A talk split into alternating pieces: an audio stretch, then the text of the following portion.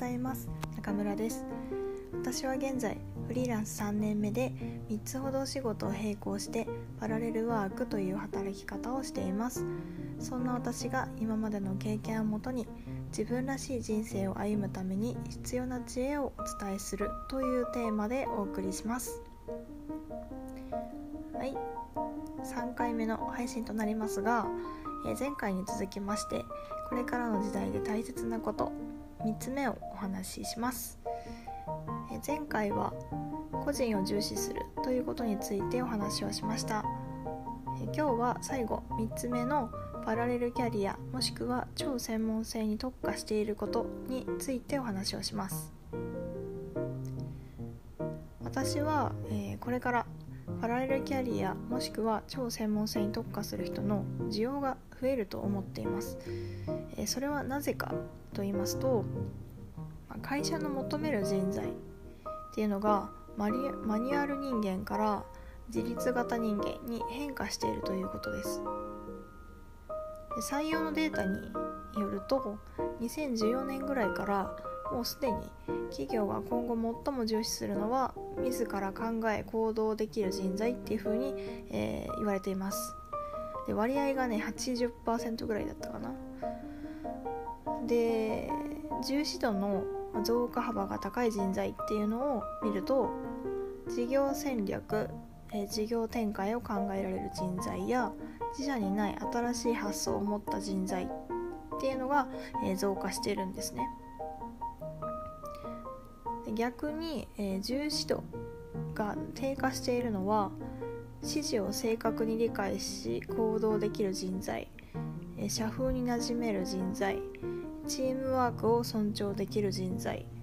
担当職務の基礎知識技能を身につけた人材。が、えー、重視度が低下していると言われてます。で自ら考えて組織を導く人材やイノベーションを起こせる人材の価値が高まっているっていうことです。でその一方でもともとその組織内で立ち回れるだけの人材とか指示待ち型の人材っていうのが価値が低下してる傾向が見て取れます。でもちろん協調性やコミュニケーションが取れる人っていうのは、まあ、大前提と、えー、されてるとは思うんですけども、まあ、いろんな人とうまくやれるけど、まあ、ただ動かないで、まあ、給料泥棒みたいなね指示待ち人間なのであれば多少コミュニケーションが、まあ、うまくなくて不器用だったとしても指示がなくても、うまく仕事を進めてくれたりとか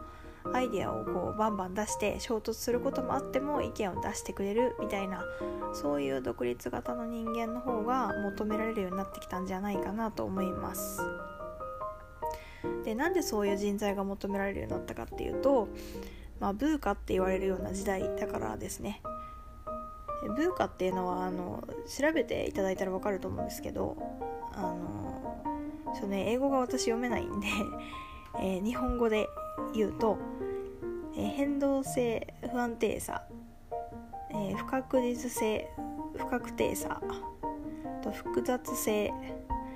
あとは曖昧性不不明確さっていう、まあ、英語の頭文字その4つのキーワードの頭文字から取った言葉で、まあ、現代の経営環境とか個人のキャリアを取り巻く状況を表現するキーワードとして、えー、使われています。まあ、詳しくはあのぜひ調べていただけたらと思いますでまあそういうブーカって言われるような時代なので、まあ、IT の発達とかそういうのがあって先が見えない時代なんですよね、まあ、だからこそ自分から主体的に考えて動ける人だったり、えー、新しい変化にも柔軟に動ける人あとは革新的なアイデアを出せる人っていうのが求められていると言えます。まだからこそパラレルキャリア的な人材っていうのは重宝されるんじゃないかなと思うんですね。ちなみにパラレルキャリアとかパラレルワークっていうのは、まあ、いくつかの仕事を並行している働き方のことを言います。でこのパラレルキャリアの何がいいかっていうと多角的視点で物事を見られるようになるからなんですね。まあ、いろんな業界のルールとか考え方を知れるわけでまあ、私で言うと IT と医療って似てる部分もあるんですけど真逆な部分が結構あるんですよ。医療福祉ってどっちかっていうとその人の心を重視するので効率は結構後回しになることが多くて。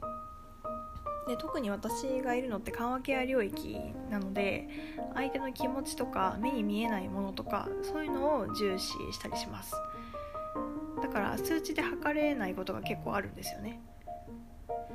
なんですけどあの逆に IT の方は効率性を重視したりとか、まあ、いかに数字を出すかっていうところに重きを置くわけです。なので見てる視点がね違うんですよね。お客様を喜ばせるっていう本質はもちろん一緒なんですけどその角度とか観点がちょっと違うんですよね。っていう部分もあるしあとはあの自己管理的な部分で言いますと仕事を並行するっていうことは効率的に動く必要があるんですよ。時間の管理とかスケジュール管理とかっていうタスクの管理とか。なので仕事を早く終わらせるとかいかに効率よくその仕事を終わらせるかみたいなやっていくか結果を出していくかっていうスキルが求められるんですね。なのでいくつものプロジェクトを一気に回すことができたりするわけです。なるとやっぱりそういう今のその不確実性な現代によってはいろんな仕事を並行して、まあ、効率よく動けて柔軟に動けるって人はやっぱ重宝されるわけです。で、まあ、それ踏まえて、まあ、これは私が思う個人的なねあの個人っていうその実力を出していくために必要な考え方の一つなんですけど、まあ、掛け算をしていくことがすごく大事だと思ってます。例えばやっている仕事ってとかねスキルが一つだけ一つだけあったとして、まあ、それが10だとします。それはあなたの人あのスコア。10っていうスコアだとして例えばその10の仕事っていうのを、まあ、別の仕事でね2つやってたとしたら、まあ、10×10 で100になるんですよね。で例えばそれが3つだったら、えー、1000になるわけです。でこれ何が言えるかっていうとこの掛け算をするっていうことは、えー、10だったの、えー、1つの仕事だと10分の1の人間なんですよ。でも例えばこれ3つやってたら1000分の1になれるわけですね。でここがすごく大事で。で足すんじゃなくてかけていくんですよ。一つ一つの仕事のスキルとか経験っていうのを、まあ、抽象化して具体化していくんですよね。あのパラレルでやってると。でそうやって別の仕事に応用していくんですけどだからパラレルワークをやってるとその具体抽象化するっていうスキルがすごく身につくんですよ、まあ、だから本当に本質を抜き出してそれを別のとこで応用していくみたいな具体化していくっていうねことを日々やっていくんですね。のであの、まあ、求められる人材っていうところもそうですしその自分の何て言うかなその考え方の能力値が上がっていくみたいななんかそういう感覚ですかね。うん、なんでその掛け算をしていくっていうことがすごく大事なのでそうだからいろんな仕事をこうやっていくっていうことはそのすごく貴重な人材になれるよっていうことが言いたいわけです。はいで、えー、じゃあパラレルじゃなくて今度は専門性に特化した人っていうのが求められるのではないかっていうことについてなんですけどその業界で磨きに磨いた超一流のスキルを持った人っていうのはこれからすごく重宝されてくるんじゃないかなと思っています。この超一流っていうのが大事。で例えば芸術とか伝統工芸にずっと関わってる人とかですね。これはあのせっかくだったら高くても質の良い器が欲しいなとかもう物がありふれてるからこそ上質なものに惹かれますみたいなそういうのが増えると思うんですよ。で創業200年前みたいななんかそういうところって結構私個人的にすごく惹かれるんですけどなんでかっていうとそれはその、まあ、歴史があってかなりレアだからなんですよね。代々受け継がれているもう工芸のノウハウとかここでしか食べられない特許取ってますみたいなそんななんか和菓子屋さんのお菓子とかね。なんかもうそこでしか食べられないとかそこでその人しか作れないとかなんかそういうものをこう持っていらっしゃる人そういう専門性とかそういうものを持ってらっしゃる人っていうのは、えー、すごく重宝されると思います。これは中途半端なスキルとかだとダメなんですよ。超職人っていうね。だからマーケティングとかはできないけどもう超職人物は作れますみたいな。人、まあ、そこまで極めた人っていうのは逆にもう是非お願いしますってなると思うんですよ。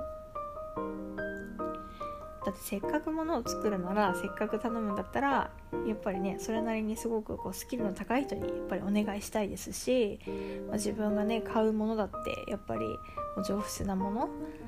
とかすごくそのなんだろうな、まあ、やっぱり個質の良いものをね使いたいですし買いたいですしやっぱそういう人は増えるんじゃないかなと思います。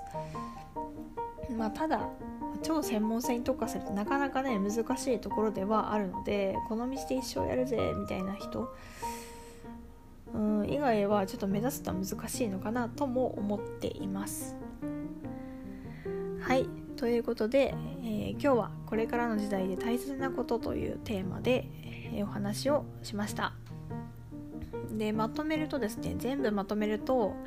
これからの時代に大切なことっていうのは3つあって1つ目自分の軸を持つこと。2つ目個人を重視すること。3つ目パラレルキャリアもしくは超専門性に特化していること。でした。はいやっと3つ終わりました。ま、引き続きね皆さんが自分らしく生きるために必要となる知恵をお伝えしていければと思っていますのでまた聞いていただけたら嬉しいです、え、それではまた明日お会いしましょう、え、今日もいってらっしゃい。